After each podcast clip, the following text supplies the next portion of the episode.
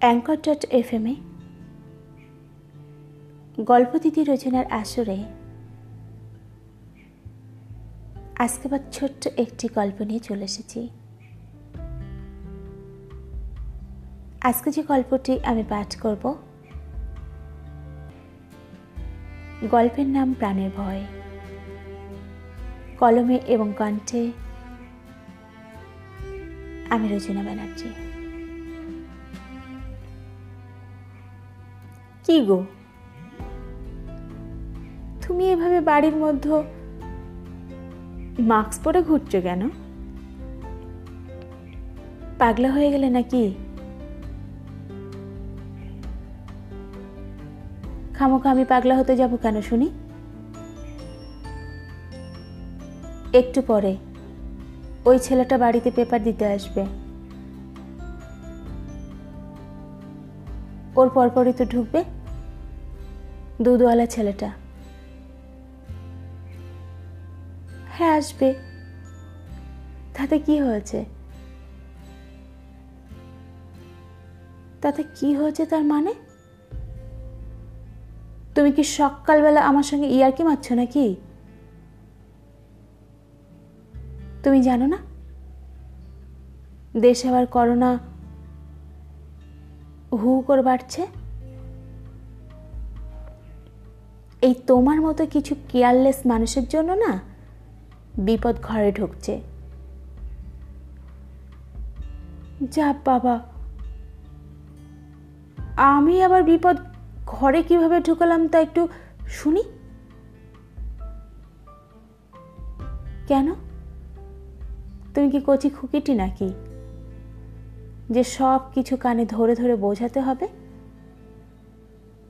এই যে এই যে পেপার আসলে, পেপারটা ঢ্যাং ঢ্যাং ঢ্যাং ঢ্যাং করতে করতে সোপাই তুলছ।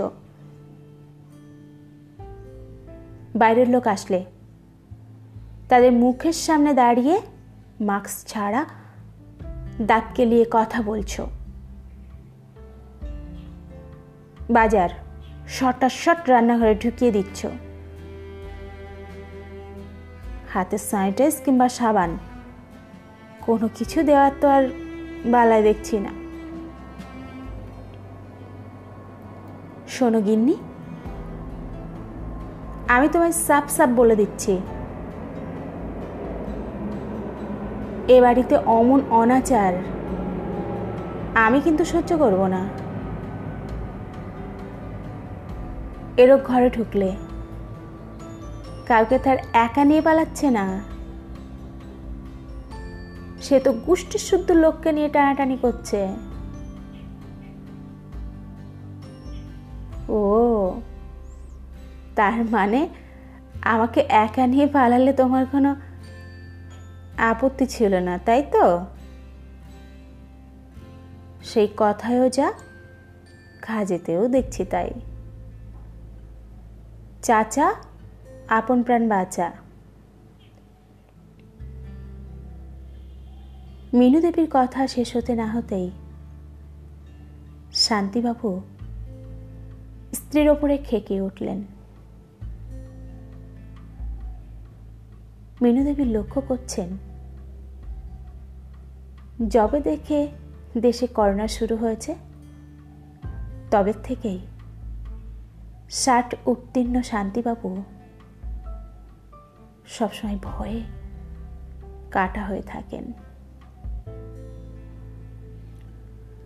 একটা সময়ে হাসি খুশি আমোদ করা মানুষটা এখন দিনকে দিন কেমন জানি খিনচিড়ে হয়ে যাচ্ছে।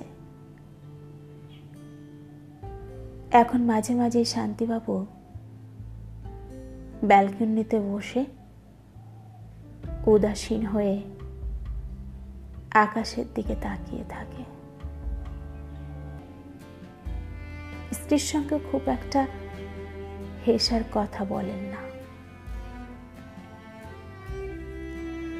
শান্তিবাবু তখনও আপন মনে বক করে চলেছেন।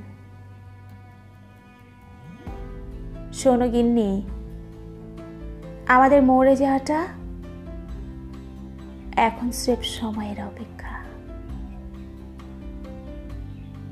যাদের ছেলে মেয়ে, বুড়ো বাবা মাকে ফেলে বিদেশে গিয়ে থাকতে পারে তাদের বেঁচে থেকে কি লাভ? এই বয়সে, এই পরিস্থিতিতে আমাকে কেন ব্যাগ হাতে বাজারে ঘুরতে হবে শুনি? শেষ জীবনে এসে নিজেদের দেখাশোনা যদি নিজেদেরই করতে হয়, তাহলে সন্তান মানুষ করে কি লাভ? তাদের কাছে তো আমি খাওয়া পড়ার জন্য হাত পাচ্ছি না। তাদের একটু সঙ্গে চেয়েছিলাম আমি। শেষ জীবনটা একসাথে নাতি পুতি নিয়ে কাটাতে চেয়েছিলাম। এই এখন যদি আমার কিছু একটা হয়ে যায় তাহলে শেষবারের মতো ওদের মুখগুলো আমি দেখতে পাবো না। গিন্নি, আমার এখন খুব কষ্ট হয়। কাল রাতে আমি স্বপ্নে দেখেছি। আমার মনে হচ্ছিল আমি হসপিটালে শুয়ে আছি। মৃত্যু আমাকে হাত ছানি দিয়ে ডাকছে।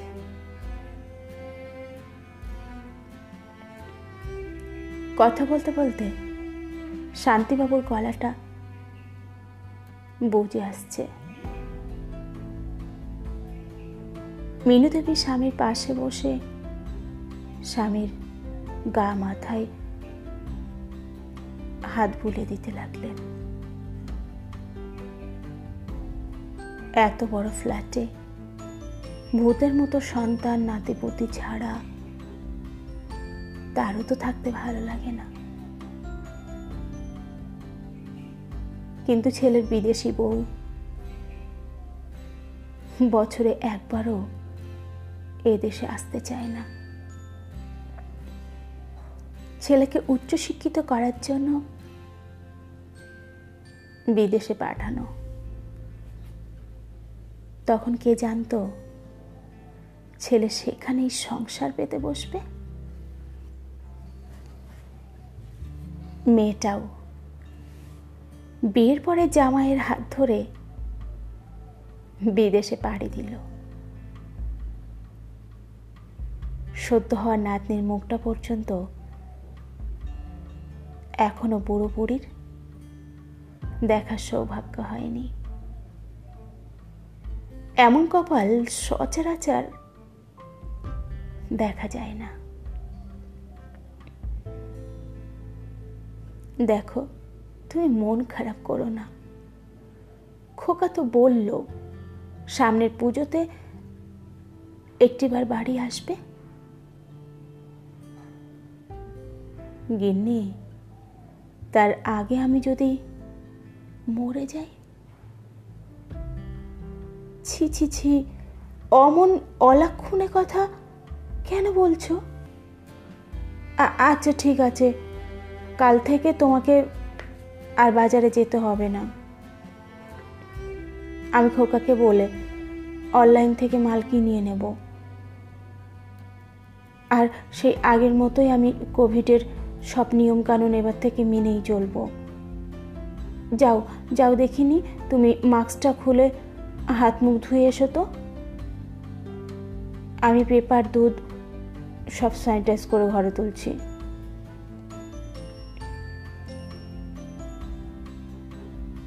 মিনু দেবী দেখতে পেল, শান্তিবাবুর মন কিছুতেই স্থির হচ্ছে না। উনি ঠিক করলেন, কিছুদিন পেপার নেওয়াটা বন্ধ রাখতে হবে। আর খবরের চ্যানেলটাও কাটতে হবে। চারিদিকে আবার মৃত্যু আর রোগের খবর ছড়িয়ে পড়ছে। দিনকে দিন সংক্রমণ বেড়েই চলেছে। আর শান্তিবাবু এতেই ভয় পাচ্ছেন। এই সুন্দর পৃথিবীতে একবার আসলে এর মায়া ত্যাগ করে কেউ যেতে চায় না। যত বয়স বাড়তে থাকে, ততই এই পৃথিবীর প্রতি মায়া, মমতাও যেন বাড়তে থাকে। অবশ্য লকডাউনের অনেক আগের থেকেই শান্তিবাবুর মনটা ভেঙে গেছে।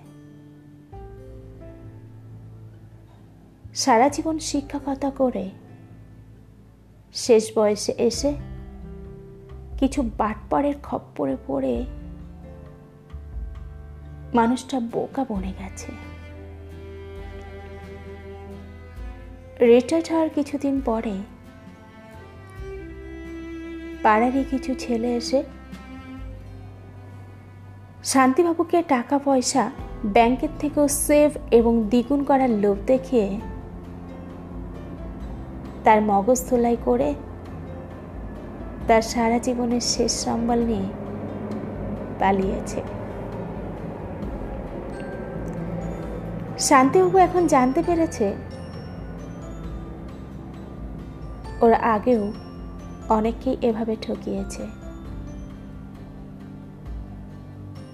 দ্বিগুণ তো দূরে থাক, আসলটাও ফিরে পাওয়ার কোনো সম্ভাবনা নেই। সততার সঙ্গে উপার্জন করা অর্থ একটু ভুলের জন্য খুইয়ে বসেছেন। এই ঘটনা ছেলে কিংবা মেয়ে কাউকে লজ্জায় বলতে পারেনি। কিন্তু মিনু দেবী লক্ষ্য করেন, তারপর থেকে মানুষটা কেমন উদাসীন হয়ে থাকেন।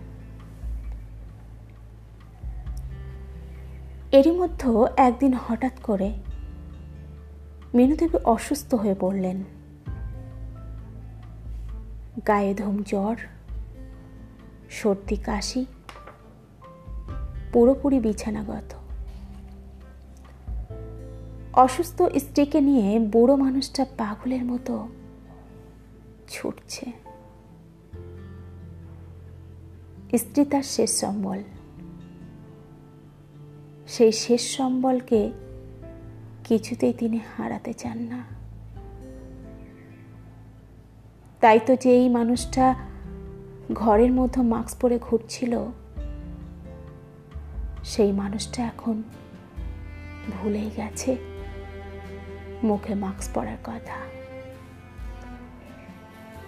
তিনি এখন ভয়ে কাটা হয়ে আছেন। একই নিঃস্ব জীবন তার উপরে আরও নিঃসঙ্গতা। তিনি কিছুতেই সহ্য করতে পারবেন না। তাদের তো দুটি প্রাণ এক সুতোয় ঝুলছে। একটি ছিঁড়লে আরেকটি তার সাথেই ছিঁড়ে পড়বে। অভিমানী শান্তিবাবু, মায়ের অসুস্থতার খবর ছেলে কিংবা মেয়ে কাউকেই জানালেন না। ডাক্তারই এখন তার একমাত্র ভরসা। তিনি অধীর আগ্রহে তাদের মুখের একটি কথা শোনার জন্য বাইরে বসে আছেন।